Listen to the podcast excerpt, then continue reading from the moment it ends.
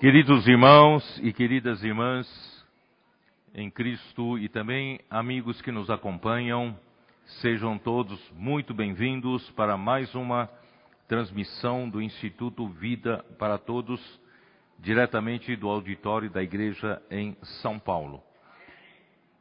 Como sempre, dia de domingo é dia de nós honrarmos o nosso Senhor com os nossos bens, vamos fazer as nossas ofertas para o QR Code que está aí na, na sua tela, uh, seja para uh, eh, EAV é minha, estância minha, seja para missões no exterior ou para o próprio Instituto Vida para Todos.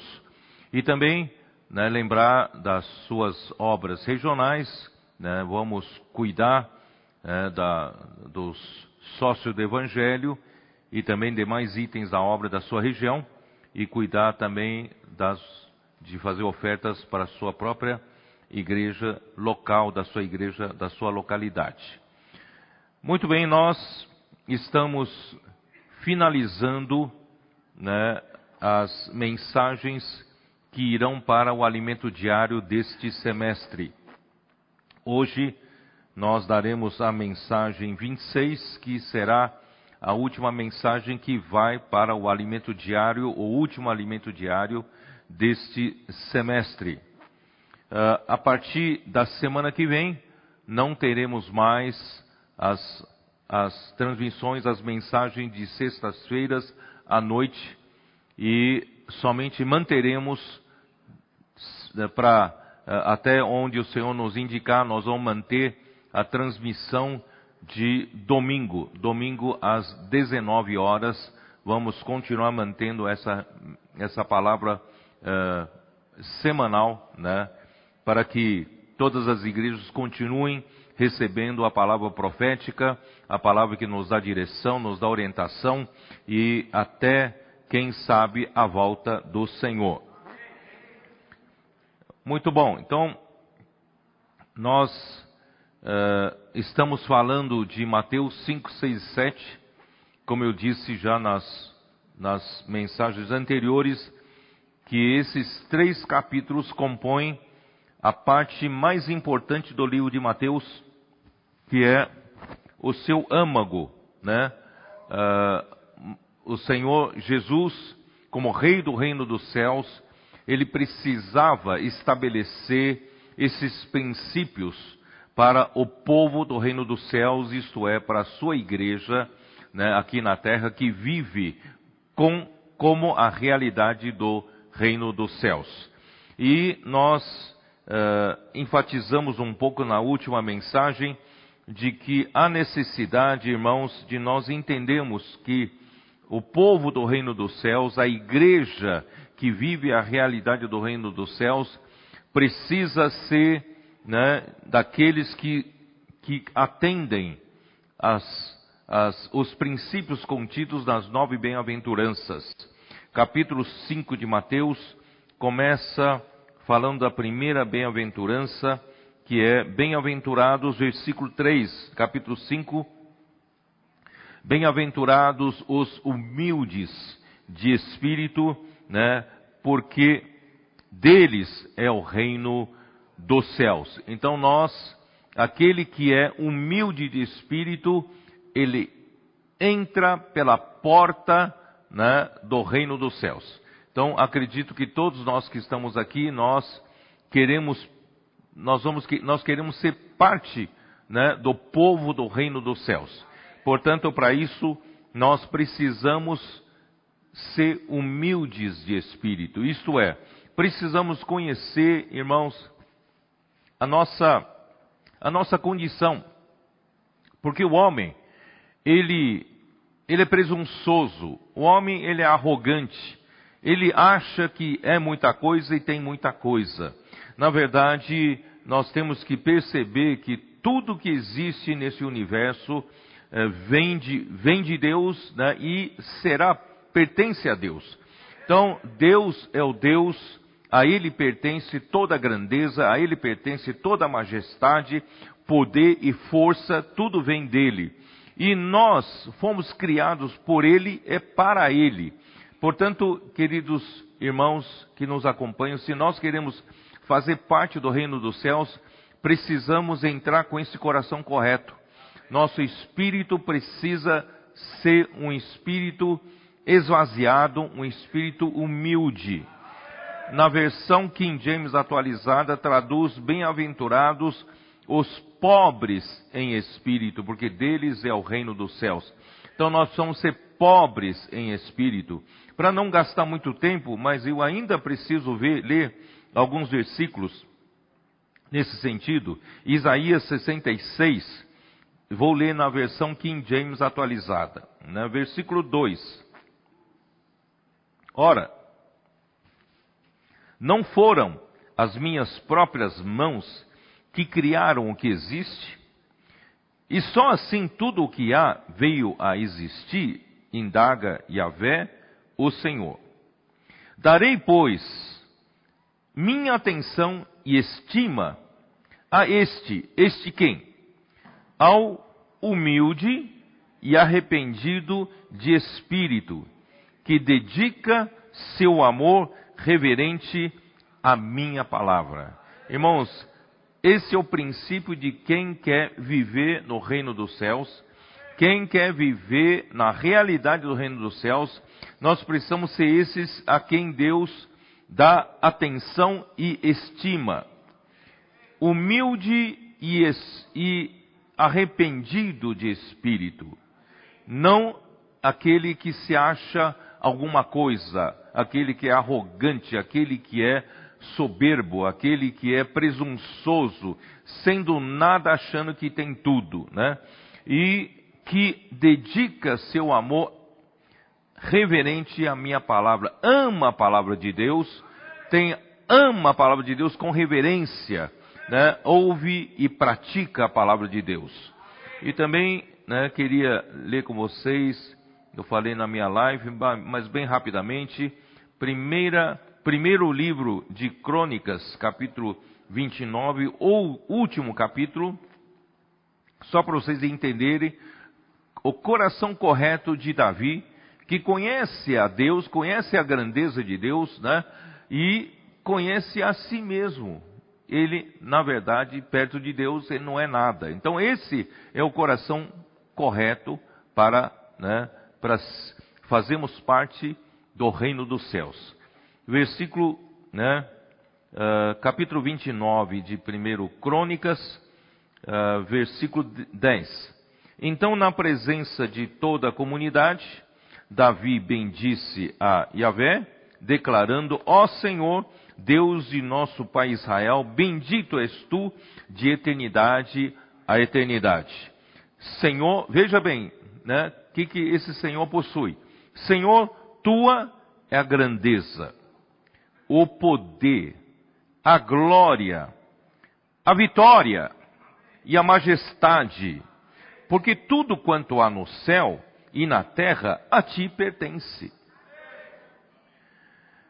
Ó Senhor, o reino é teu, e tu governas soberano sobre tudo e todos a riqueza e honra, e a honra vem de ti. Tu dominas sobre todas as coisas. Em tuas mãos residem toda a força e o poder. Na tua destra a dignidade, consolo e encorajamento para todo ser humano que todo ser humano carece. Agora, portanto, meu Deus, Rendemos-te graças e louvamos o teu glorioso nome, Yahvé, ó Senhor. Entretanto, quem sou eu? Um espírito arrependido e humilde. Quem sou eu? E quem é meu povo para que pudéssemos contribuir tão generosamente e com tanta alegria como estamos fazendo? Ora, tudo vem de ti e nós tão somente entregamos a ti do que é teu. Diante da tua presença somos estrangeiros e forasteiros, como nossos antepassados. Os nossos dias na terra são como uma sombra, sem esperança alguma. Yahvé, ó Yahvé, nosso Deus, toda essa riqueza que doamos a fim de construirmos uma casa em honra ao teu seu santo nome, vem das tuas próprias mãos e todo esse tesouro pertence a ti. Deus meu, eu sei muito bem o quanto tu mergulhas em nossos corações, sonda-os e que te agradas da justiça e da integridade, na sinceridade da minha alma, ofereci voluntariamente todas estas riquezas e agora vi com imensa satisfação que o teu povo que se encontra aqui igualmente ofereceu dos seus bens com generosidade e alegria. Irmãos, o que eu, por que eu fiz questão de gastar esse tempo ainda no começo? É para mostrar que o povo que quer viver no reino dos céus precisa ter esse espírito quebrantado, esse espírito contrito, esse espírito humilde, esse espírito arrependido. É, são esses que entram para viver no reino dos céus se você é arrogante, você é presunçoso, você acha que sabe fazer alguma coisa, é capaz de alguma coisa, irmãos, tudo vem de Deus. Tudo que nós, tudo que nós temos, irmãos, e somos, né, uh, recebemos de Deus. Portanto, não temos do que nos orgulharmos. Tá? E, e também, Senhor Jesus, Isaías 57,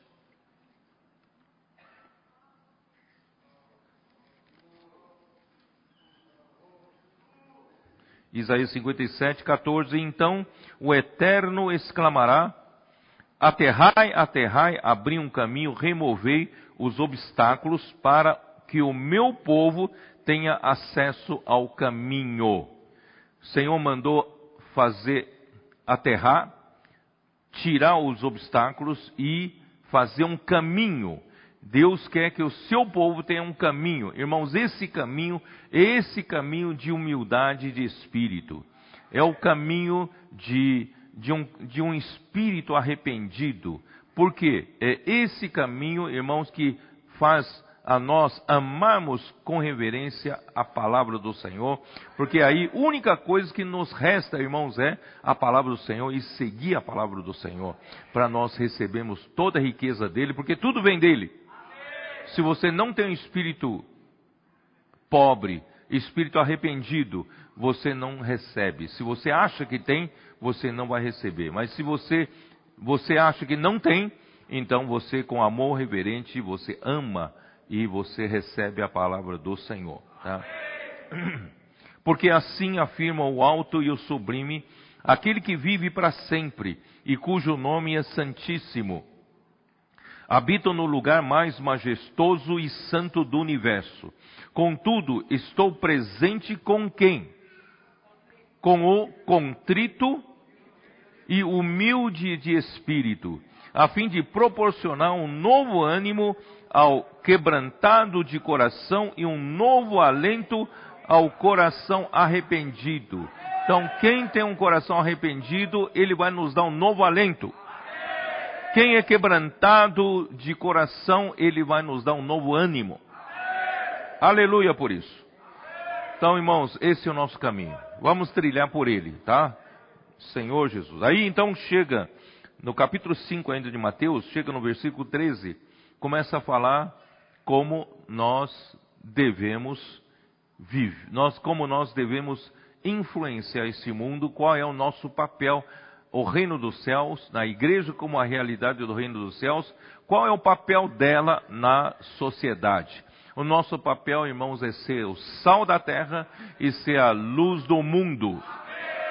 Não é só a sua obra, as suas atividades, né, devem ser o sal da terra ou a luz do mundo, mas o seu viver, o nosso viver deve ser um viver que influencia as pessoas que estão à nossa volta.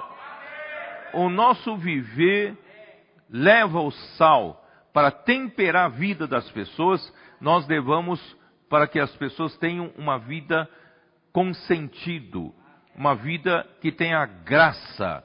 A vida humana sem o sal de Deus, a vida humana é sem graça, sem sabor. Não tem o que? Não tem atração nenhuma. Não, é desinteressante. Tanto é que alguns não vê por que continuar vivendo. Mas irmãos, vamos levar o sal para as pessoas. Vamos levar o sal de Deus, né, para as pessoas, temperar a vida das pessoas. Daí, irmãos, nós não precisaremos de pequenos episódios de, de incentivo e motivação para nos dar alegria, para poder viver como uma boa comida, comer, beber, uma boa bebida, casar-se e dar-se em casamento, como no tempo de Nó, de, de, de Jó, perdão, tempo de Noé, ó Senhor Jesus. E também no, como no tempo de, uh, to, tempo de Ló, que eles não só comiam, bebiam, casavam-se, davam-se em casamento, né, eles plantavam, edificavam, quer dizer, então o homem, a vida humana aqui na terra é feita uh, de pequenas alegrias, é ou não é? Pequenas alegrias. Você então é vivido, você vive a sua vida, uh, você tem a motivação para viver, por quê? Porque você, né? Você tem, você se, você procura uh, uma criança ganhar ganhar uma, uma, uma, bicicleta ou ganhar um, um, um, videogame. E quando você vai crescer, né, você espera estudar, se formar, ter uma boa profissão, né? E você espera casar-se. Então, tudo isso são pequenas alegrias que levam você a viver aqui nessa terra. E depois são o quê? A próxima vez vai ter, vai ter o aniversário de fulano de tal. E da outra, na né, outra semana eh, nós vamos tirar férias, vamos para tal lugar. Sabe, são essas pequenas alegrias né, vão levando a gente a viver essa vida, né? E ano que vem eu vou ser promovido, ah, vou aumentar o meu, vou aumentar o meu salário, sabe? São essas pequenas coisas e, e o homem vai ser incentivado a viver. Ah, vai vir o meu filho, né? Vai vir meu neto e assim o homem vai vivendo até entrar no caixão, né? E não tem não, essa é a vida sem, é, do homem. Mas, irmãos, nós podemos levar uma, uma vida com muito mais felicidade muito mais alegria para as pessoas. Eu mostrei para vocês, provei para vocês, o próprio Deus é a nossa alegria. Hoje não quero gastar muito tempo nisso, mas Deus é a fonte de toda alegria, Deus é a fonte da felicidade. O homem está à busca da felicidade e não encontra. Em Deus está a plena felicidade. Então nós, quando, quando nós levamos o sal para as pessoas, né, nós levamos a luz para as pessoas, nós levamos o que próprio, o próprio Deus para as pessoas, essas pessoas passam a não precisar dessas pequenas motivações para viver. Nós temos o próprio Deus como a fonte do prazer, a fonte da alegria para nós vivemos e principalmente vivendo com os irmãos, vivendo a vida da igreja, nós temos essa vida que no futuro, lá na eternidade, irmãos, você vai perceber, nós vamos mergulhar-nos na plena felicidade. Mas, mas hoje podemos ter esse antegozo, podemos desfrutar disso aqui na igreja, também na nossa vida com o Senhor. Então, por que não levar isso para as pessoas que estão nas ruas, estão na, à sua volta? E também nós somos ser a luz do mundo. Não encubra a sua luz com as suas muitas ocupações, sustento para ganhar dinheiro, para viver aqui na terra, nós precisamos colocar a nossa luz não debaixo do alqueire, mas colocar sobre um candelabro, para alumiar todos que estão na casa, isto é, alumiar todos que estão à nossa volta. Porque quem está nas trevas não sabe que está nas trevas. Quem nasceu já nas trevas, viveu nas trevas, foi criado nas trevas, ele, ele não sabe que é luz. E de repente, quando você vai para a rua, vai para a rua e você então posso orar por você, com a pequena oração você leva luz para essa pessoa. e essa pessoa faz a diferença entre luz e as trevas e passa a buscar luz, a viver na luz. Irmãos, isso é tremendo, tremendo. A nossa vida precisa ser assim. Eu não preciso ser um comportor dinâmico para fazer isso, né? O meu viver, eu vou para vou para vou para uma loja, eu posso levar isso para balconista. Eu vou para uma padaria, posso levar isso para atendente, não é isso? Eu vou abastecer o carro, posso levar, né, isso essa alegria toda para o frentista. É ou não é? Então deve ser o nosso viver junto à nossa família, junto a nosso, nossos parentes. Nós podemos ter esse viver que somos de fato sal da terra e a luz do mundo. Né? E aí, prosseguindo, eu não posso ficar por aqui porque temos que, que, temos que ir embora, eu já falei muito sobre isso. Eu vamos para o capítulo 7 já de Mateus. Né? Capítulo 7 de Mateus, eu comecei a falar na última semana, a, a última, última mensagem em Piracicaba. Né? Mateus 7, a primeira parte do versículo 1 até 5, é sobre julgar, julgar uns aos outros. Irmãos, aqui no, no ambiente do reino dos céus, nós não temos esse ambiente de criticar um ao outro, julgar um ao outro, procurar defeito um ao outro, sabe? Isso não faz parte da vida do reino. A vida do reino, irmãos, cada um sabe que cada um dará contas de si mesmo ao nosso Senhor. E que cada um tem o seu Senhor, ele está vivendo para o seu Senhor, se ele vive, vive para o Senhor, se ele morre, morre para o Senhor, não é isso? Se quer, pois, vivamos ou morramos, somos do Senhor. Então, nós não somos Senhor de um servo alheio. Né? Cada irmão aqui tem o seu Senhor e eu não sou o seu Senhor. Então, irmão, eu posso ajudar, mas nunca julgar nunca criticar, nunca maldizer. Irmãos, o que mais danifica a vida da igreja são essas coisas: críticas, né, julgamentos e, e, e, e maldizer, né, falar mal um dos outros, fofocas, etc, etc. Mas graças a Deus nós não julgamos né, uns aos outros, porque uh, isso vai fazer com que, irmãos, com que a nossa vida seja aquela, tem aquela realidade que Paulo disse. Eu vou, vou ler de novo. Eu acho que isso aqui é bom demais. É Filipenses 2. Filipenses 2. Esse deve ser o resultado, né, de uma vida de a gente não julgar um ao outro, mas amar um ao outro, suportar um ao outro, não é isso? Uh, capítulo 2 de Filipenses, né?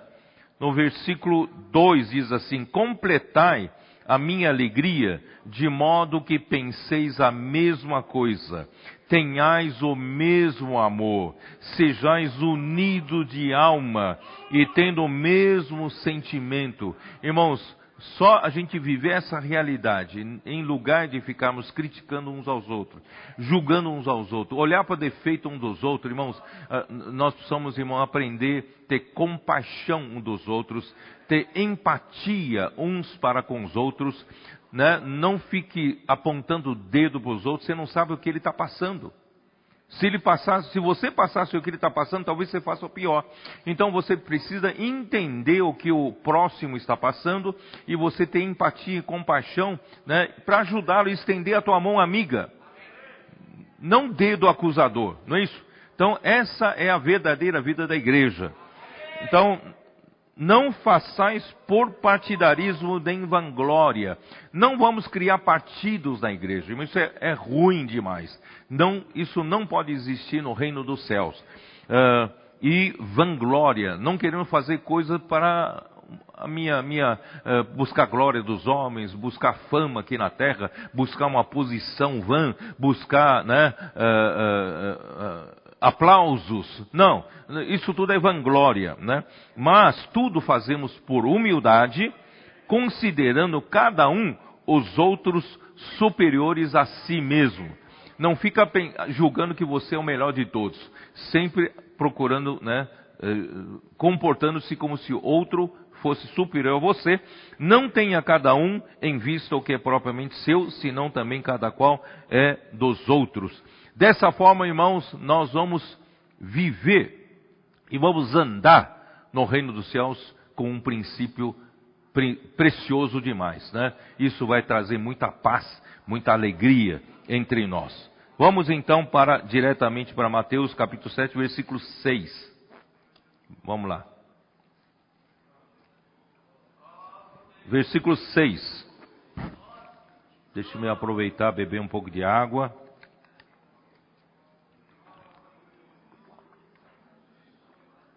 Senhor Jesus, não deis aos cães o que é santo, nem lanceis ante os porcos as vossas pérolas, para que não as pisem com os pés e voltando-se vos dilacerem. Tá? Quanto a isso, irmãos, o, nas leis do Antigo Testamento, Deus, Deus determinou para o povo de Israel que eles não deverão nunca comer de animais imundos. E que, que distingue né, os animais limpos dos animais imundos. Isso está em Levítico capítulo 11. Dá uma olhada em Levítico, eu não vou ler todo o capítulo, vocês vão ter que ler em casa. Tá? Então, uh, como um resumo, o animal limpo é um animal que tem o casco fendido. Casco fendido e é um animal que rumina, que tem rumen, que rumina. Não engole a comida como um cão, como um porco, né? Você joga um filé mignon para um cão, ele vai engolir. E aí você perguntou, gostou? Falou, o, o quê? Porque não sabe nem o que comeu, certo? Porque não sabe saborear.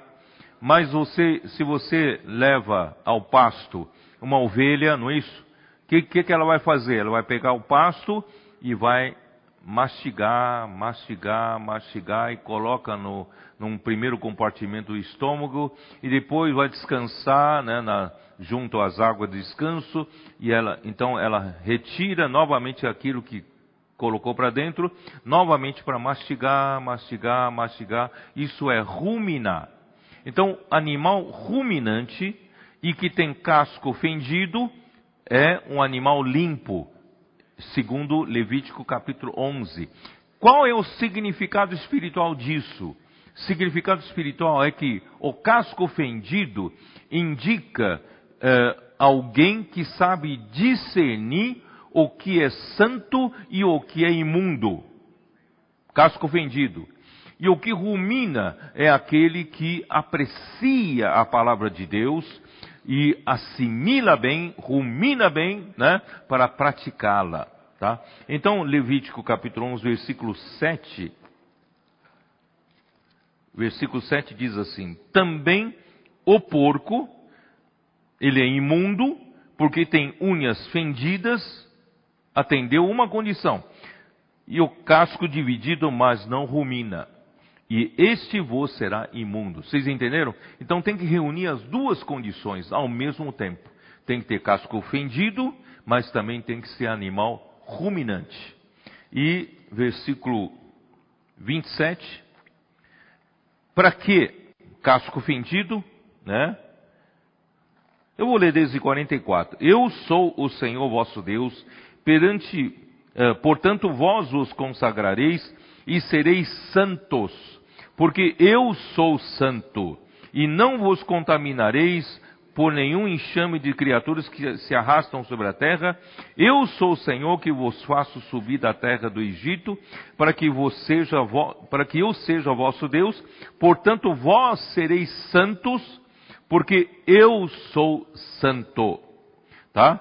Versículo 47 é para fazer diferença entre o imundo e o limpo entre os animais que se podem comer e os animais que se não podem comer. O que quer dizer isso? Quer dizer que, quer dizer que você precisa fazer diferença entre o imundo e o limpo, entre o profano e o santo. Você deve receber dos animais considerados animais limpos e não receber dos que do que é considerado imundo, tá? Então, uh, dá uma olhada em Levítico 10. Levítico capítulo 10, versículo 10.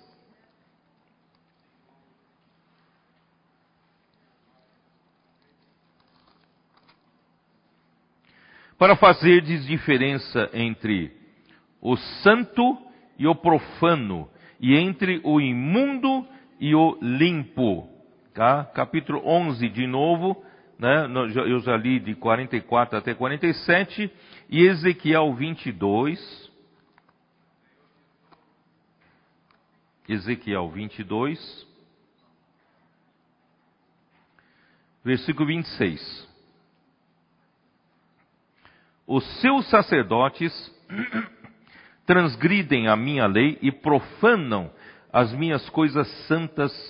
Entre o santo e o profano não fazem diferença, nem discernem o imundo do limpo, e dos meus sábados escondem os olhos, e assim sou profanado no meio deles. Irmãos, se nós não fizermos diferença, nós vamos profanar, né? o que o Senhor estabeleceu. Capítulo Ezequiel, capítulo 44, versículo 23.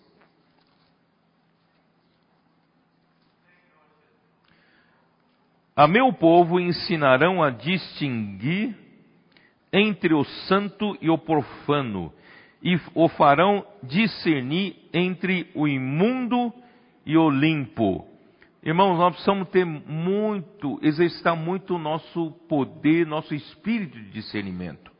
Precisamos sempre, irmãos, tem, tem, tem gente que não sabe discernir, recebe tudo quanto que vem pela internet, não é isso? E ainda espalha para os outros, olha só que coisa boa, que palavra boa, mal sabe que está espalhando coisas imundas. Né? Imunda aqui não necessariamente uma coisa pecaminosa, mas uma coisa que não está né, no princípio da, da, da, palavra saudável de Deus. Tá? Então nós precisamos ter esse discernimento e não só ter esse discernimento, nós precisamos o quê? Aprender a ruminar a palavra, porque a palavra tem um papel fundamental na vida do povo do, do reino de Deus, não é isso? Reino dos céus. Porque, porque Cristo, não, dá uma olhada em, em Efésios 6, como é que como é que, como Cristo está trabalhando para nos amadurecer, para nos limpar, hein? Efésios capítulo 5, versículo 25, né? Como Cristo está fazendo? Para nos fazer de nós essa mulher virtuosa, para fazer de nós essa igreja gloriosa. Cristo está fazendo com que? Com a palavra. Dá uma olhada, versículos, né, versículo uh, versículo 25 e 26. Maridos, amai vossa mulher, como também Cristo amou a igreja e a si mesmo se entregou por ela. O que, que, que, que ele está fazendo com a igreja? Para que a santificasse, tendo-a purificado por meio da lavagem de água pela palavra. Irmãos, o que o Senhor está dispensando de palavra é como água que nos limpa, essa água nos torna santos. Essa água nos torna pessoas consagradas para Deus, né? Para quê? Para apresentar-se a si mesmo igreja gloriosa, sem mácula, nem ruga, nem coisa semelhante, porém santa e sem defeito. Irmãos, esse é o objetivo final do Senhor mandar tanta palavra, semana após semana, irmãos, essa palavra vem de uma forma limpa, santa, e essa palavra nos santifica, essa palavra nos lava, tá?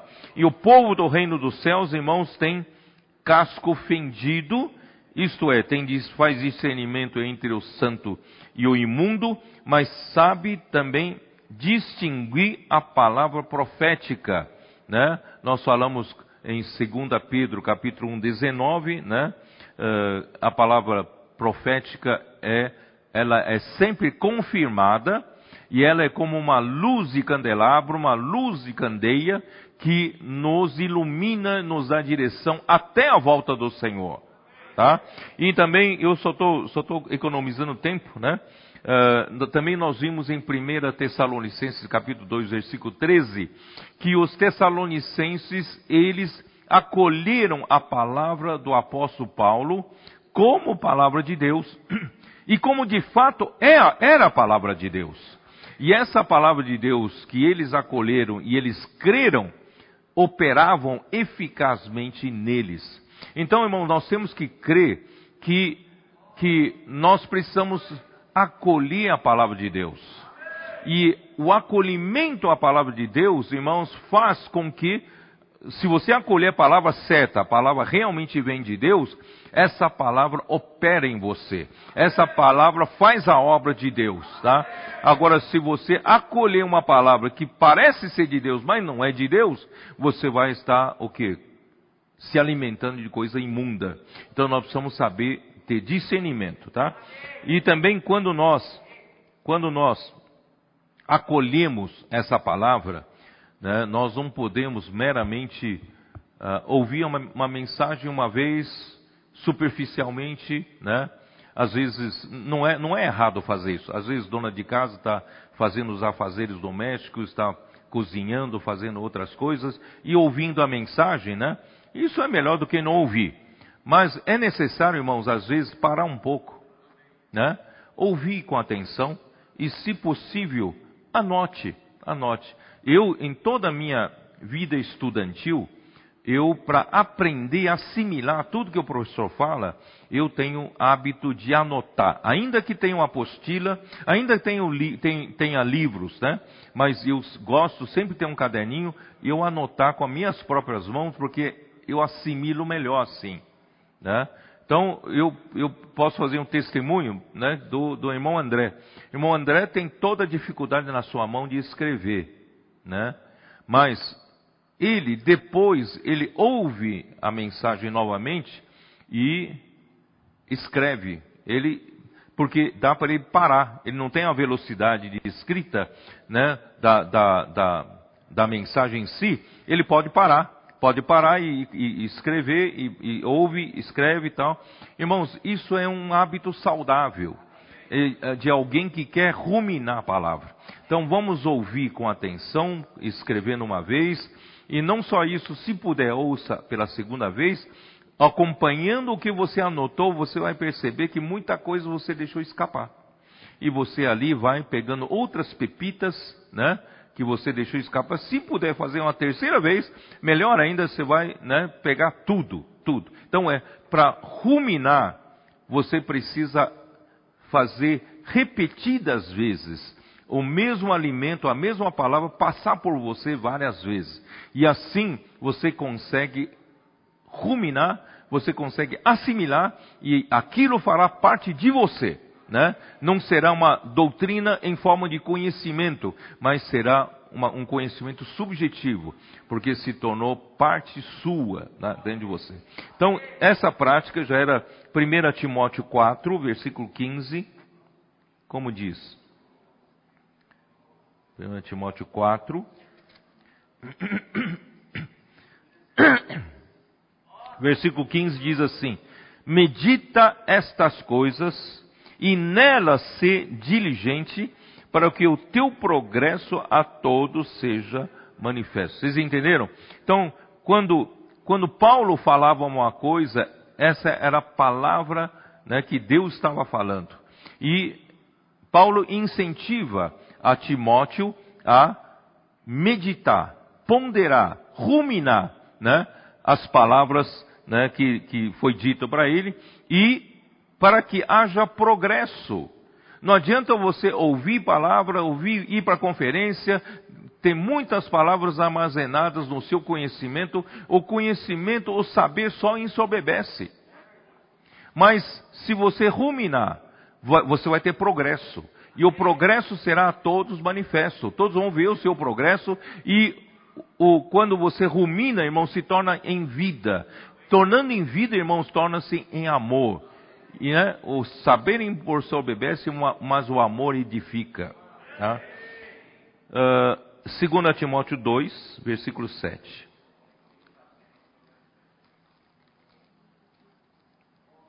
Pondera o que acabo de dizer, porque o Senhor te dará compreensão em todas as coisas.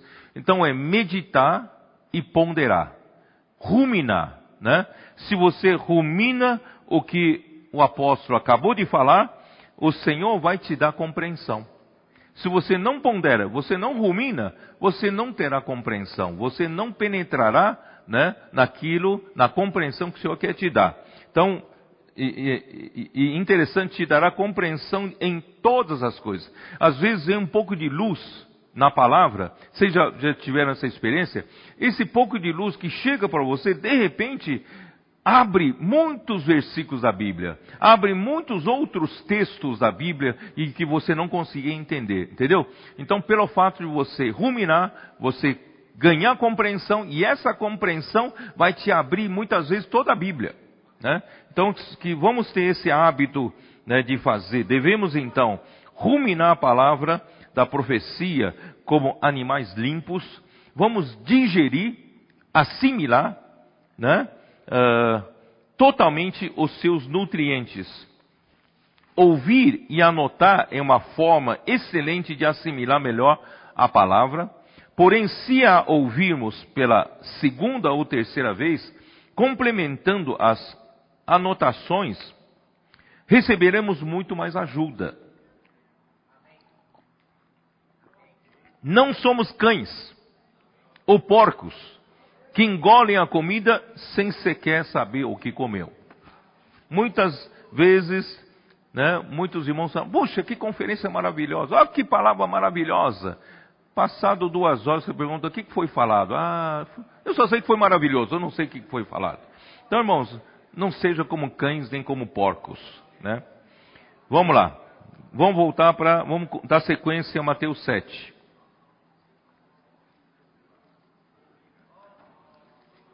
Mateus 7, versículo 7.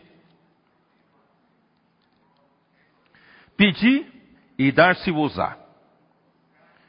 Buscai e achareis. Batei e abri-se-vos-á. Pois todo o que pede, recebe. O que busca, encontra. E a quem bate, abri-se-lhe-á. O qual dentre vós é o homem que, se porventura o filho lhe pedir pães, lhe dará pedra?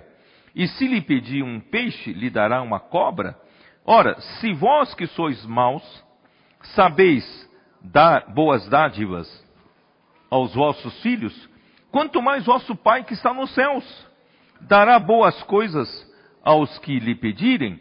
Tudo quanto, pois, quereis que, vos, que os homens vos façam, assim fazei-o vós também a eles, pois esta é a lei e os profetas. Então, irmãos, aqui, aqui nos ensina uh, no, no reino dos céus como nós devemos, quais são os princípios que devem reger o nosso comportamento, o nosso andar.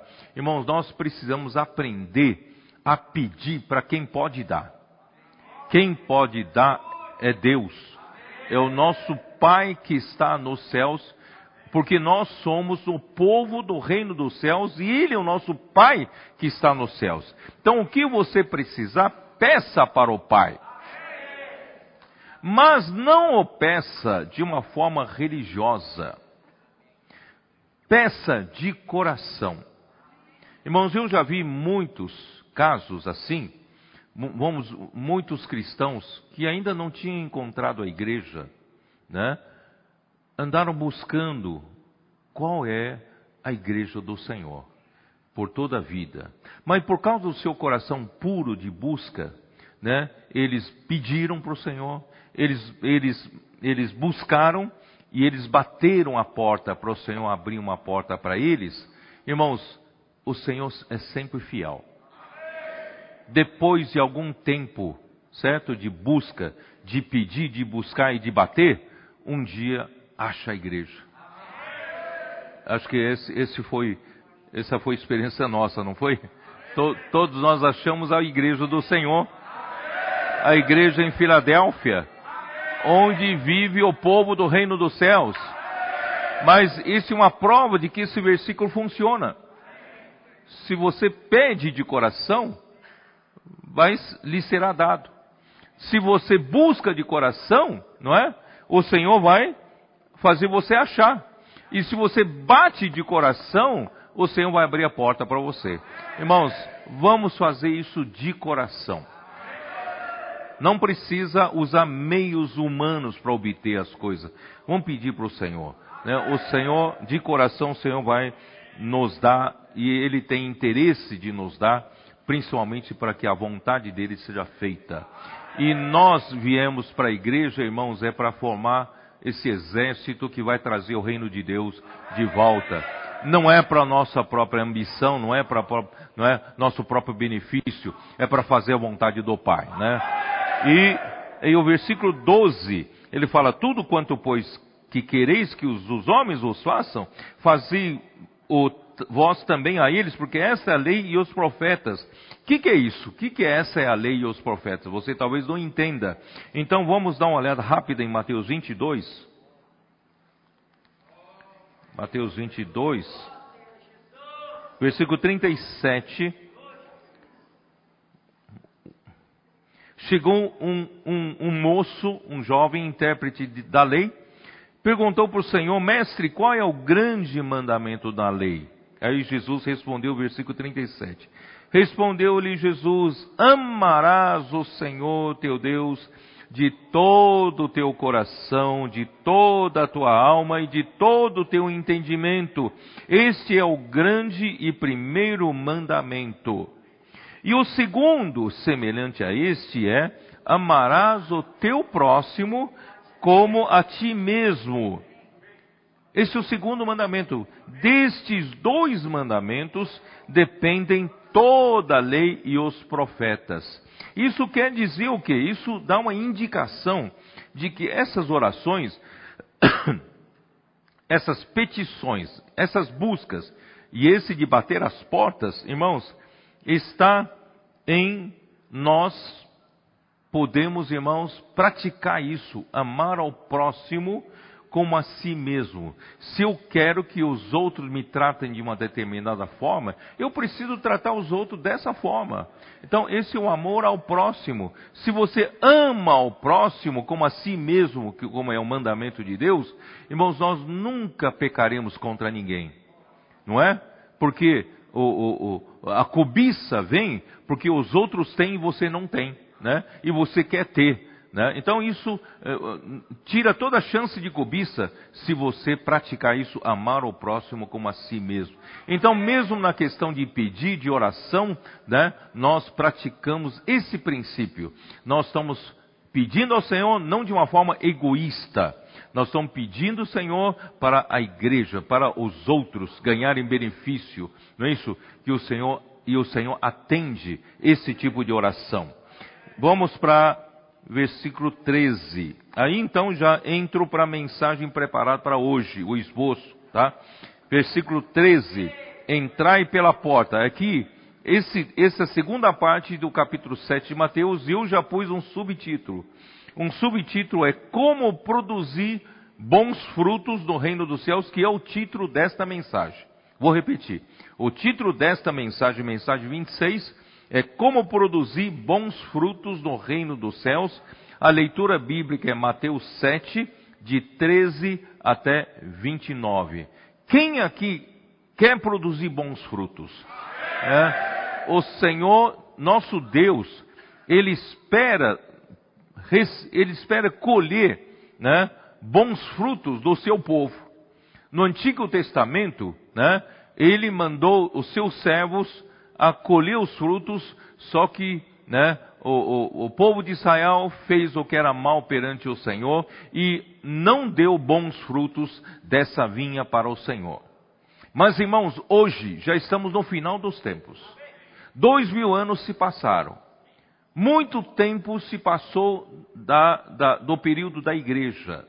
E o Senhor não ganhou frutos devidos em todos, todas as épocas. E agora, no final dos tempos, será que Deus também não vai ganhar os seus frutos bons? Não está na hora de nós darmos bons frutos para o Senhor? Né? Então nós como nós como o pequenino rebanho, nós como os trabalhadores de última hora, nós como a igreja em Filadélfia e nós como essa mulher virtuosa que Deus tanto almeja ter, ter para sua uh, para ser a noiva do seu filho, irmãos, nós podemos dar esses bons frutos para o Senhor. Então, como eu consigo dar esses bons frutos para o Senhor? Primeiro, a questão de porta, versículo 13 e 14, né? Entrai pela porta estreita, porque larga é a porta e espaçoso o caminho que conduz para a perdição, e são muitos os que entram por ela. Porque estreita é a porta e apertado o caminho que conduz para a vida, e são poucos os que se acertam por ela, com ela. Irmãos, o, é uma escolha. Se nós queremos produzir bons frutos para Deus, nós precisamos escolher que caminho andar.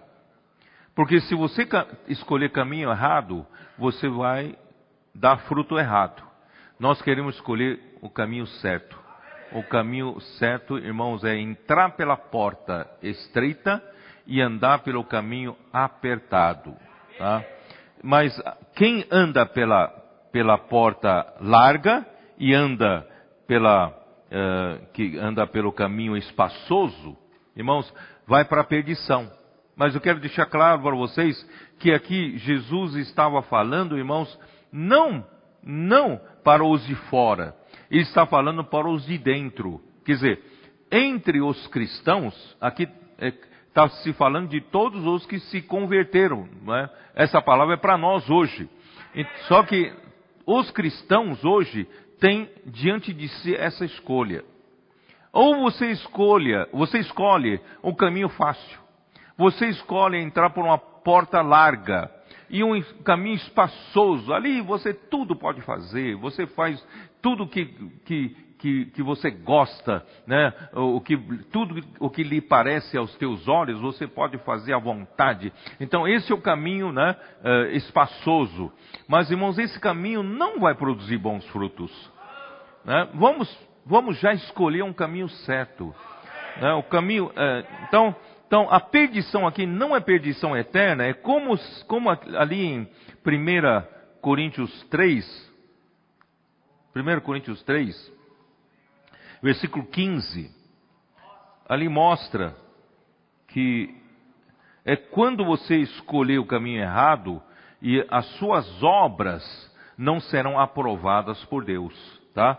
Então no versículo 15 diz assim: "E se a obra de alguém se queimar, sofrerá ele dano, mas esse mesmo será salvo, todavia como que através do fogo". Quer dizer, a perdição aqui não é a perdição eterna mas é a obra dele que não foi aprovada por Deus, porque ele escolheu um caminho fácil. E esse caminho fácil vai produzir uma obra errada. E essa obra errada não será aprovada por Deus, porque essa obra vai ser queimada pelo fogo. E mas esse mesmo que praticou uma obra errada, né, ele vai ser salvo, não vai perder a salvação. É isso que está dizendo. Mas, mas ele vai sofrer punição por ter né, feito a obra errada. Esse mesmo né, será salvo, todavia, como que através do fogo. Haverá né, uma punição dispensacional por mil anos. Mil anos. Irmãos, eu não quero ficar mil anos fora da glória de Deus. Eu quero participar na, da manifestação do reino dos céus. Né? Então, irmãos, vamos fazer com que a nossa obra seja aprovada. Tá bom? Então, qual é o caminho? Qual é o caminho apertado? Né? É, Mateus 16, vamos lá. É o caminho de seguir o nosso Senhor. Trilhar o caminho que Cristo escolheu. Né? Ele escolheu uma porta estreita e um caminho apertado. E nós se nós queremos seguir para a mesma, né, mesmo lugar para a vida, irmão, nós não vamos escolher errado, certo? Então, capítulo 16 de Mateus, versículo 24, como diz? Então disse Jesus a seus discípulos: Se alguém quer vir após mim, quem quer ir após o Senhor? Quem quer vir após mim, porque eu escolhi uma porta estreita. Eu escolhi um caminho apertado. Quem quer vir, quem quer vir após mim, a si mesmo se negue. Então tem que negar nosso caminho, a porta que nós escolhemos e o caminho que escolhemos, irmãos, é para negar a nós mesmos. Não fazer a nossa vontade, negar nós mesmos e se alguém quer vir após mim, a si mesmo se negue, tome a sua cruz e siga-me. É um caminho apertado, é um caminho de cruz, né? E, portanto, porquanto quem quiser salvar a sua vida, perdê-la-á. Se você não quer negar a sua vida, se você quer poupar, né? O, o, enquanto vive aqui na terra, escolher um caminho fácil, deixar a sua alma à vontade, fazer a vontade da alma, irmãos, você vai perder a salvação da alma. Mas quem hoje perde a, a, a vida da alma, quer dizer, deixa de, de fazer a vontade da alma e para seguir o Senhor no caminho estreito, né, na porta estreita e caminho apertado, você vai ganhar a sua alma, você vai ganhar a sua a salvação da alma a sua alma será salva, tá? Que mais? Uh, né? Vou ler. Porquanto quem quiser salvar a sua vida, perderá, e quem perder a vida por minha causa, achá-la-á. Pois que aproveitará o homem se ganhar o mundo inteiro? Ah, eu, eu, eu vou viver. Ah, eu não, deixar para o final da minha vida para me preocupar em viver para o Senhor, ser um bom cristão. Eu vou ganhar dinheiro, vou viver regaladamente como rico, né? Eu vou desfrutar dessa vida e que é uma só, tal. Irmãos, que aproveitará o homem ganhar o mundo inteiro e perder a sua alma? Ou que dará o homem em troca da sua alma? Porque o filho do homem há de vir na glória de seu Pai com seus anjos, e então retribuirá a cada um conforme as suas obras. Então ele vai conferir as nossas obras, tá? Então obra significa fruto, certo? Ele quer ver o fruto. Que fruto que você tem? Então, os vencedores de Apocalipse 12, dá uma olhada, Apocalipse 12, também escolheram a porta estreita e o caminho apertado. Versículo capítulo 14 de Apocalipse, versículo 11. Eles, pois, o venceram, venceram o diabo.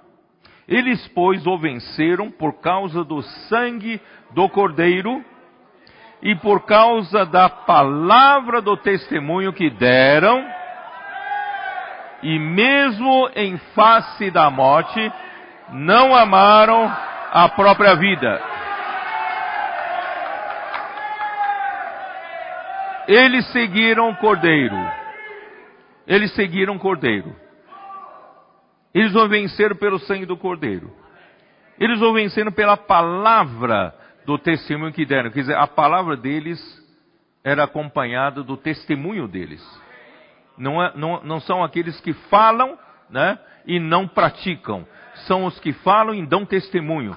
É, é a palavra do testemunho que deram, e mesmo em face da morte, não amaram a própria vida. E a vida aqui é vida psicológica, vida psique. Não é vida física, vida psicológica. Porque antes de você sofrer fisicamente, você sofre muito mais é psicologicamente.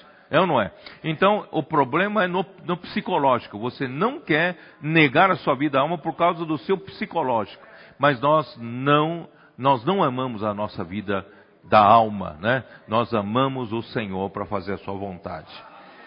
Uh, agora, voltando lá para Mateus 7, próxima. Vou ler do 15 até o 20 primeiro, né? Acautelai-vos dos falsos profetas que se vos apresentam disfarçados em ovelhas, mas por dentro são lobos roubadores. Pelos seus frutos os conhecereis. Colhem-se porventura uvas dos espinheiros ou figos dos abrolhos? Assim toda árvore boa produz bons frutos, porém, árvore má produz frutos maus. Não pode a árvore boa produzir frutos maus, nem a árvore má produzir frutos bons. Toda árvore que não produz fruto bom, né, bom fruto é cortada e lançada ao fogo. Assim, pois, pelos seus frutos os conhecereis. Aqui esse trecho está falando dos falsos profetas ou dos profetas que que profetizam, falam, né, dando a entender que estão falando por Deus. Tá? Então, como você consegue discernir? Você consegue discernir é pelo fruto. Quando você tem um pé né, de alguma, alguma fruta e você não sabe o que é, você só vai ter certeza quando dá fruto e pelo fruto você vai saber, mesmo que tenha cara de laranja, né? Pode dar uma laranja amarga, uma laranja ruim, não é isso? Então, se você tem que ser, tem que ver fruto para você dizer que pé é, é, é este, tá? Então, com relação à palavra profética, a palavra de Deus é a mesma coisa, irmãos. Se você quer, se você quer produzir bons frutos, você precisa conhecer, identificar a palavra que vai te fazer chegar lá, tá? Então, uh, ah, 1 Coríntios 14, eu, eu gosto de começar por aqui, uh, ah, 1 Coríntios 14, versículo 4, diz assim, o que fala, não, perdão, Uh, é 1 Coríntios 12, tá? 1 Coríntios 12. Não, per, perdão. É, Senhor Jesus.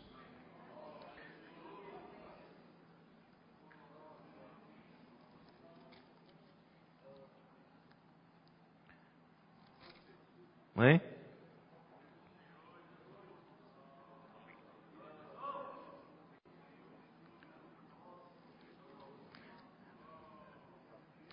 Perdão, perdão. É, é, é Romanos 12. Romanos 12. Romanos 12. Aqui fala. No versículo 6: Tendo, porém, diferentes dons segundo a graça que nos foi dada, se profecia, seja segundo a proporção da fé. Se ministério, dediquemo-nos né, ao ministério e o que ensina, esmere-se no fazê-lo, o que exorta, faça-o com dedicação. É até que eu quero, eu pretendo ler. Então, aqui ah, tem uma nota da versão restauração, da Bíblia de versão restauração, ele, ele diz aqui eh, que todo o, o, o profeta, né, o, aqui fala se profecia. Então, um, um profeta, ele traz, a, ele traz a palavra de Deus sob a, a direção direta de Deus. Um profeta de Deus, né, assim como Moisés, assim como apóstolo João, assim como apóstolo Pedro, apóstolo Paulo, né, eles recebem de Deus uma direção direta e eles profetizam. Então, e, e, e, é, é, aqui quer dizer isso. Agora, o que ensina, deve ensinar o que esse profeta que recebeu a revelação direta de Deus, né, e ensinar de acordo com essa profecia. E o que exorta precisa também seguir o que trouxe, a palavra que que esse profeta trouxe sob revelação direta de Deus e o que o quem ensina instruiu. E então ele usa isso para exortar. Então tudo tem o seu início na palavra do profeta. Por isso que é muito importante você, se você quer produzir bons frutos, você precisa identificar quem é o profeta. Por isso que Jesus já deixa claro, cuidado com falso profeta. Você precisa identificar quem é o profeta, qual é a palavra saudável que vai te levar a dar bons frutos.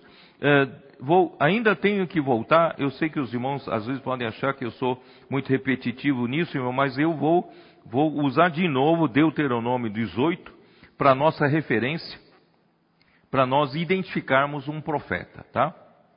Deuteronômio 18, versículo 18.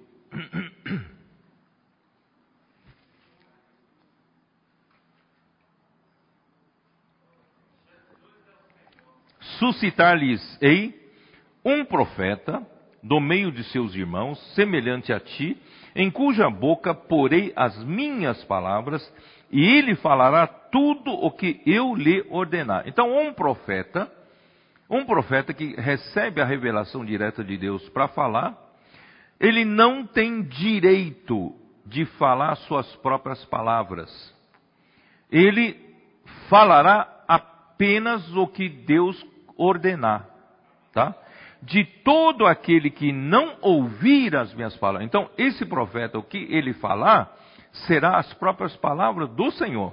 Então, todo aquele que não ouvir as minhas palavras que ele falar em meu nome, disso lhe pedirei contas. Então, Deus quando Deus fala, não pense você que Deus não vai cobrar você quando Ele fala. Quando Deus fala e você está aqui ouvindo. Quando você ouve, Deus vai co cobrar de você. Deus vai ver se você está ouvindo adequadamente e praticando. Tá? Então tem uma cobrança. Porém, o profeta que presumir de falar alguma palavra em meu nome que eu lhe não mandei falar, ou o que falar em nome de outros deuses, esse profeta será morto. Isso no Velho Testamento, irmãos, é rigoroso, é muito severo.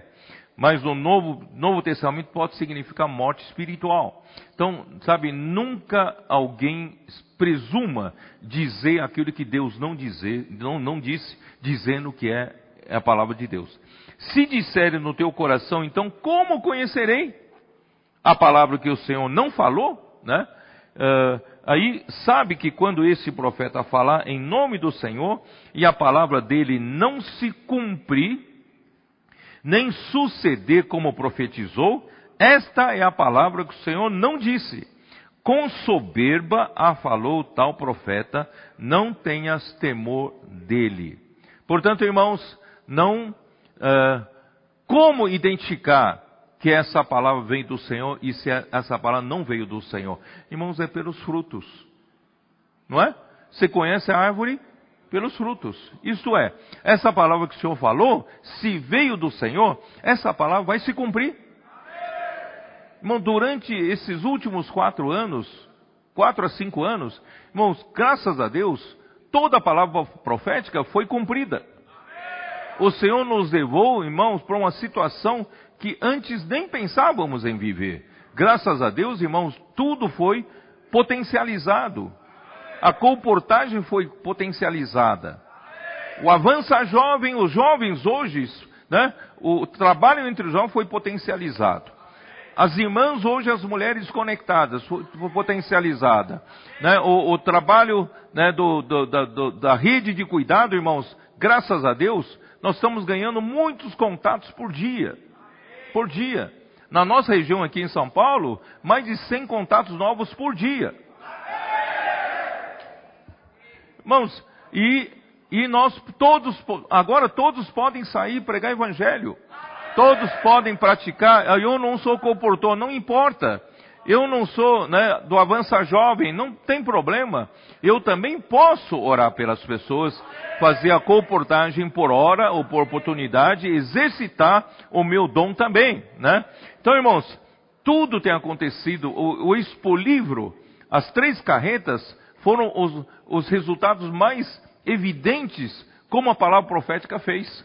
quando nós tivemos comunhão entre os cooperadores e que nós precisávamos revitalizar o Expo Livro e nem sabíamos como.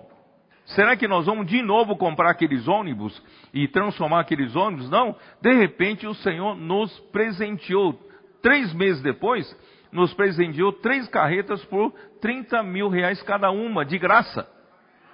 E hoje as três carretas estão reformadas, transformadas em né, nosso Expo Livro, estão aí trabalhando no Brasil. E isso também fez com que os irmãos né, do Paraguai, os irmãos da Argentina, já fizessem seus Livros também em cima de uma, uma plataforma de carroceria de tal, e do Chile em cima de um trailer. E nos Estados Unidos nós compramos um, um motorhome, já estamos trabalhando para adesivar e fazer uma pequena transformação, já vai correr nos Estados Unidos.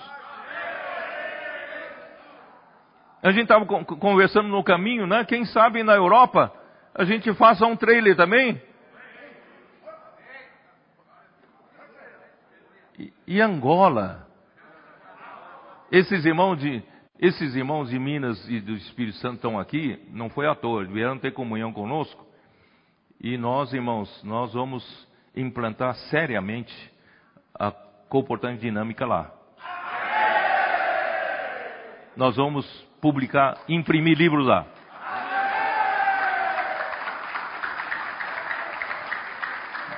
Vamos restaurar, restaurar o encargo, restaurar o encargo de comportagem lá. Quem fala que na África a comportagem não funciona, vai engolir a própria língua. Nós vamos provar, nós vamos provar que funciona. E no, no, e no caminho para cá, eu já estava comentando, o segundo passo, nós vamos fazer um mini, mini expolivro. Tendo equipe de comportagem e um mini expolivro, nós vamos arrebentar nesse país.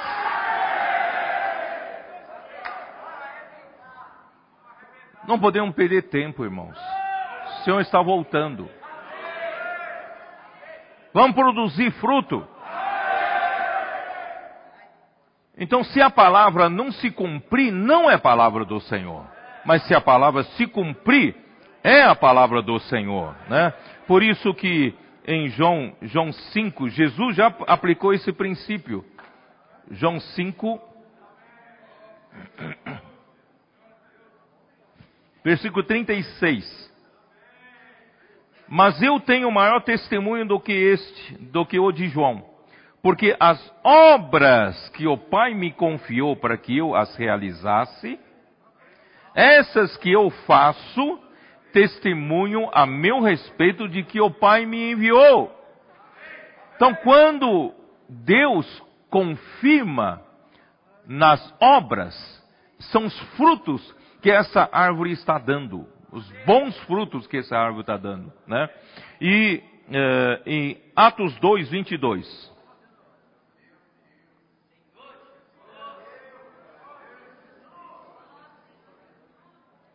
Varões israelitas, atendei as nossas, essas palavras. Jesus o Nazareno, varão aprovado por Deus, diante de vós, com o quê? Com milagres, prodígios e sinais, os quais o próprio Deus realizou por intermédio dele entre vós, como vós mesmos sabeis. Deus mesmo operou por meio desse varão nazareno, que é Jesus, aprovado por Deus com milagres, prodígios e sinais. Irmãos, esses são os bons frutos que comprovam que essa palavra, esse profeta vem de Deus. Hoje, os nossos comportores desfrutam da palavra profética e usam a palavra profética para orar pelas pessoas, né, para falar com as pessoas, para que as pessoas fiquem com os livros que têm o Evangelho do Reino. Irmãos, isso tudo é cumprimento da palavra profética. E a gente E esses, esses irmãos têm experiência de como encontram cada milagre, cada sinal de Deus, cada prodígio, pessoas desesperadas, né? situações totalmente né? Eh, em, em, em, em total confusão, e graças a Deus a palavra de Deus chega na hora. A, a, a oração deles chega na hora para essas pessoas. São milagres diários são prodígios diários, irmãos, e estão acontecendo entre nós. Então, essa palavra vem de Deus e é de Deus. E poderia deixar de citar Marcos 16, né? Marcos 16, último capítulo de Marcos. E eles tendo partido, pregaram em toda parte, cooperando com eles o Senhor e confirmando a palavra por meio de sinais que se seguiam. Irmãos, eu quando quando nós fomos para a última, última exposição Expo Cristã, onde nós participamos ali, né, editora, instituto, eh, participamos como, como Expo Livro e todos os itens, né, a estância, todos os itens nossos ali.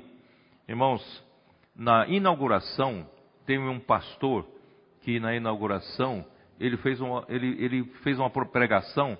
Ele perguntou assim: Ora, falou para os pastores presentes: Ora, aqueles milagres, aqueles prodígios, aqueles sinais que aconteciam no tempo dos Atos dos Apóstolos, nós não temos visto mais aqui no nosso meio. Acabou. Irmãos, graças a Deus, dá para falar para eles que não acabou, não. Está acontecendo no nosso meio. Tá? Por isso, por isso aqui, cooperando com eles o Senhor e confirmando a palavra por meio de sinais que se seguiam. Irmãos, esses sinais seguem a nós. Por quê? Porque a palavra vem de Deus. Se a palavra vem de Deus, a palavra é confirmada e os sinais seguem, tá? Então, irmãos, vamos uh, vamos amar quando a palavra vem do Senhor, vamos amar e não vamos, não vamos tornar comum, não. O que o Senhor está fazendo entre nós não é uma coisa pequena, não, tá? Então, no versículo 16, voltando lá, né, uh, uh, um, um espinheiro, né, não pode produzir uvas, nem abrolhos podem produzir figos, no versículo 16, né? Uma árvore boa produz bons frutos, e uma árvore má só pode produzir frutos maus, tá? Então, uma palavra que não produz bons frutos para o Senhor não é a palavra profética. Sabe, circulam entre nós muitas mensagens, circulam entre nós, pessoas até ainda pegam na internet coisa e passam um para o outro. Tem, tem muitas palavras no meio do cristianismo, mesmo entre nós, há muitas palavras boas. Eu não estou nem me referindo a palavras heréticas, não estou nem me referindo aos ensinamentos uh, errados. Eu estou me referindo aos ensinamentos bíblicos aos ensinamentos corretos, bons, sabe, circulam muito entre nós. Mas, irmãos, até isso nós precisamos tomar cuidado.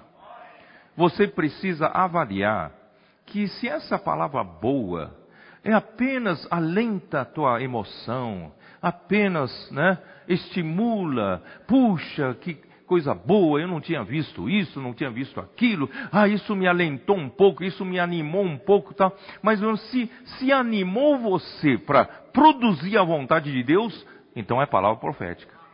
Mas se apenas animou você, apenas alentou você, você ficou um pouco mais alegre, mas na segunda-feira tudo volta ao seu normal, irmão, não, não produziu. Irmão, a palavra tem que produzir. Vocês estão me entendendo? Se a palavra boa estimular você a sair para pregar o evangelho, se uma palavra boa contribui para você apoiar a comportagem, para você também apoiar o avança jovem, o avança, avança idoso. e faz você amar a alma das pessoas e você quer cuidar dessas pessoas. Você também quer sair e orar pelas pessoas. Você na sua vida cotidiana, você quer ter esse viver. Irmãos, essa palavra então veio do Senhor. Mas às vezes uma palavra boa, muito boa, muito boa, mas não produz nada disso. E quando não produz nada disso, irmão, vai acabar atrapalhando até a palavra profética. Vai acabar atrapalhando quem quer praticar a palavra do Senhor. Por isso, irmãos, vamos ver o fruto. Se tem frutos bons, porque toda árvore que não produz frutos bons é cortada, é lançado no fogo. Assim, pois, pelos seus frutos os conhecereis. Verifique os frutos ao longo da vida desse profeta. Ah, o fulano de tal está pregando uma, uma, palavra maravilhosa. Veja a vida dele. Que fruto ele tem produzido na vida dele. Entendeu? Eu não estou falando de fruta, fruto de, de, de, de muitos ensinamentos. Estou falando fruto de produzir alguma coisa produtiva para Deus. Levou os irmãos a pregar mais o Evangelho, levou os irmãos a cuidar dos, fazer a vontade de Deus. Se fez, irmãos, graças a Deus, esse, essa palavra veio do Senhor. Se não fez, irmãos, um dia esse profeta vai se surpreender diante do tribunal de Cristo. Com relação aos versículos 22, 21 aqui, ó. Vamos lá, versículo 21. Nem todo que me diz Senhor, Senhor entrará no reino dos céus, mas aquele que faz a vontade de meu Pai que está nos céus. Muitos naquele dia hão de dizer-me, Senhor, Senhor, porventura, não temos nós profetizado em teu nome, e em teu nome não, não expelimos demônios, em teu nome não fazemos, fizemos muitos milagres? Então lhes direi explicitamente, irmãos, isso é de se assustar, é de ficar arrepiado todo, não é? Porque eu lhes direi explicitamente, nunca vos conheci apartai-vos de mim os que praticais a iniquidade. Irmão, na minha vida toda, eu já conheci né, muitos servos de Deus tal, e uma coisa que me impactou quando eu era jovem, bem jovem, né, lá em Salvador contactamos um pastor, e esse pastor estava reclamando da vida, que ele serviu, deu sangue todo o tempo servindo né, pra, a Deus tal, tal, e ele estava em miséria no final da vida dele. Isso me deu uma impressão, irmãos, um, um sentimento muito forte. Falei, Senhor Jesus, eu não quero servir ao Senhor e chegar no final da vida me surpreender que nada que eu fiz agradou o Senhor. Eu não quero me dar conta disso diante do tribunal de Cristo. Eu quero que o Senhor me mostre antes. Enquanto eu estou agora servindo ao Senhor, quero que o Senhor me mostre se aquilo que eu estou fazendo é aprovado pelo Senhor ou não é aprovado pelo Senhor. Eu não quero enganar a mim mesmo. Às vezes eu estou fazendo uma obra religiosa muito boa, né? Muita gente, não sei o que tá, mas irmão, eu estou fazendo uma coisa que não não produz coisa para o Senhor. E eu vou, como é gostoso, tem pessoas que me ouvem, né, tem minha plateia, tem os meus seguidores, então eu gosto disso, eu vou me enganando a mim mesmo. Mas chegando naquele dia, ele vai dizer para esses: Apartai-vos de mim, vós que praticais a iniquidade. Ele vai dizer para mim: Já pensou? Na verdade, eu nunca te conheci. Esse nunca te conheci aqui é no sentido de aprovar. Eu nunca te aprovei, nunca te aprovei em nenhuma obra que você fez. Não é bom, irmãos, a gente fazer uma reflexão agora para não ser enganado lá no tribunal de Cristo e se sentir enganado? Na verdade, quem enganou foi você mesmo. Por isso, irmãos, fazer uma reflexão, né? E quem profetiza se realmente produziu frutos para o Senhor, né? Quem expele demônios, canta. Então, Irmãos, é muito cruel naquele dia ouvir do Senhor essa palavra. Eu, na verdade, não, nunca te conheci, nunca te aprovei. Irmão, a única coisa, irmãos, que interessa ao Senhor, Ele não faz acepção de pessoas.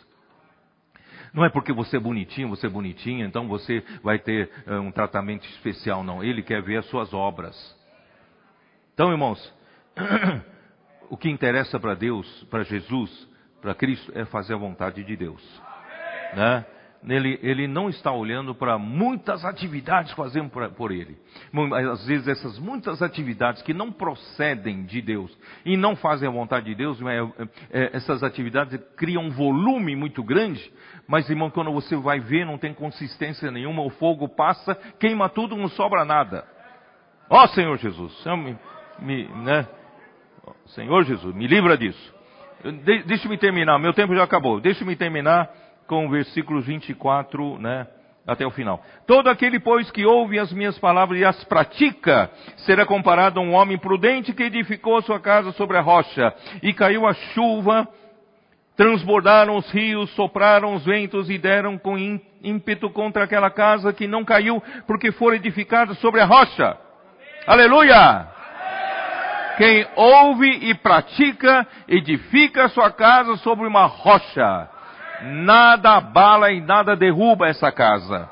E todo aquele que ouve estas minhas palavras e não as pratica, será comparado a um homem insensato que edificou a sua casa sobre a areia. Caiu a rocha, caiu a, caiu a chuva, perdão, transbordaram os rios, sopraram os ventos e deram com ímpeto contra aquela casa e ela desabou, sendo grande a sua ruína. Irmãos, não vamos nos enganar a nós mesmos. A palavra de Deus, irmãos, é um mandamento. Romanos 16, 26 fala que a palavra de Deus, eh, as escrituras proféticas são como um mandamento de Deus. E a palavra de Deus que Deus anunciou é uma ordem. Lá em Salmo, 60, Salmo 68, versículo 11, nós lemos uma vez para vocês que falou Deus e saiu o que? Uma falange de mensageiras de boas novas. Vocês se lembram daquele versículo? E algumas versões traduzem, não falou Deus, ele fala, Deus deu uma ordem. Então, irmãos, a palavra de Deus é ordem.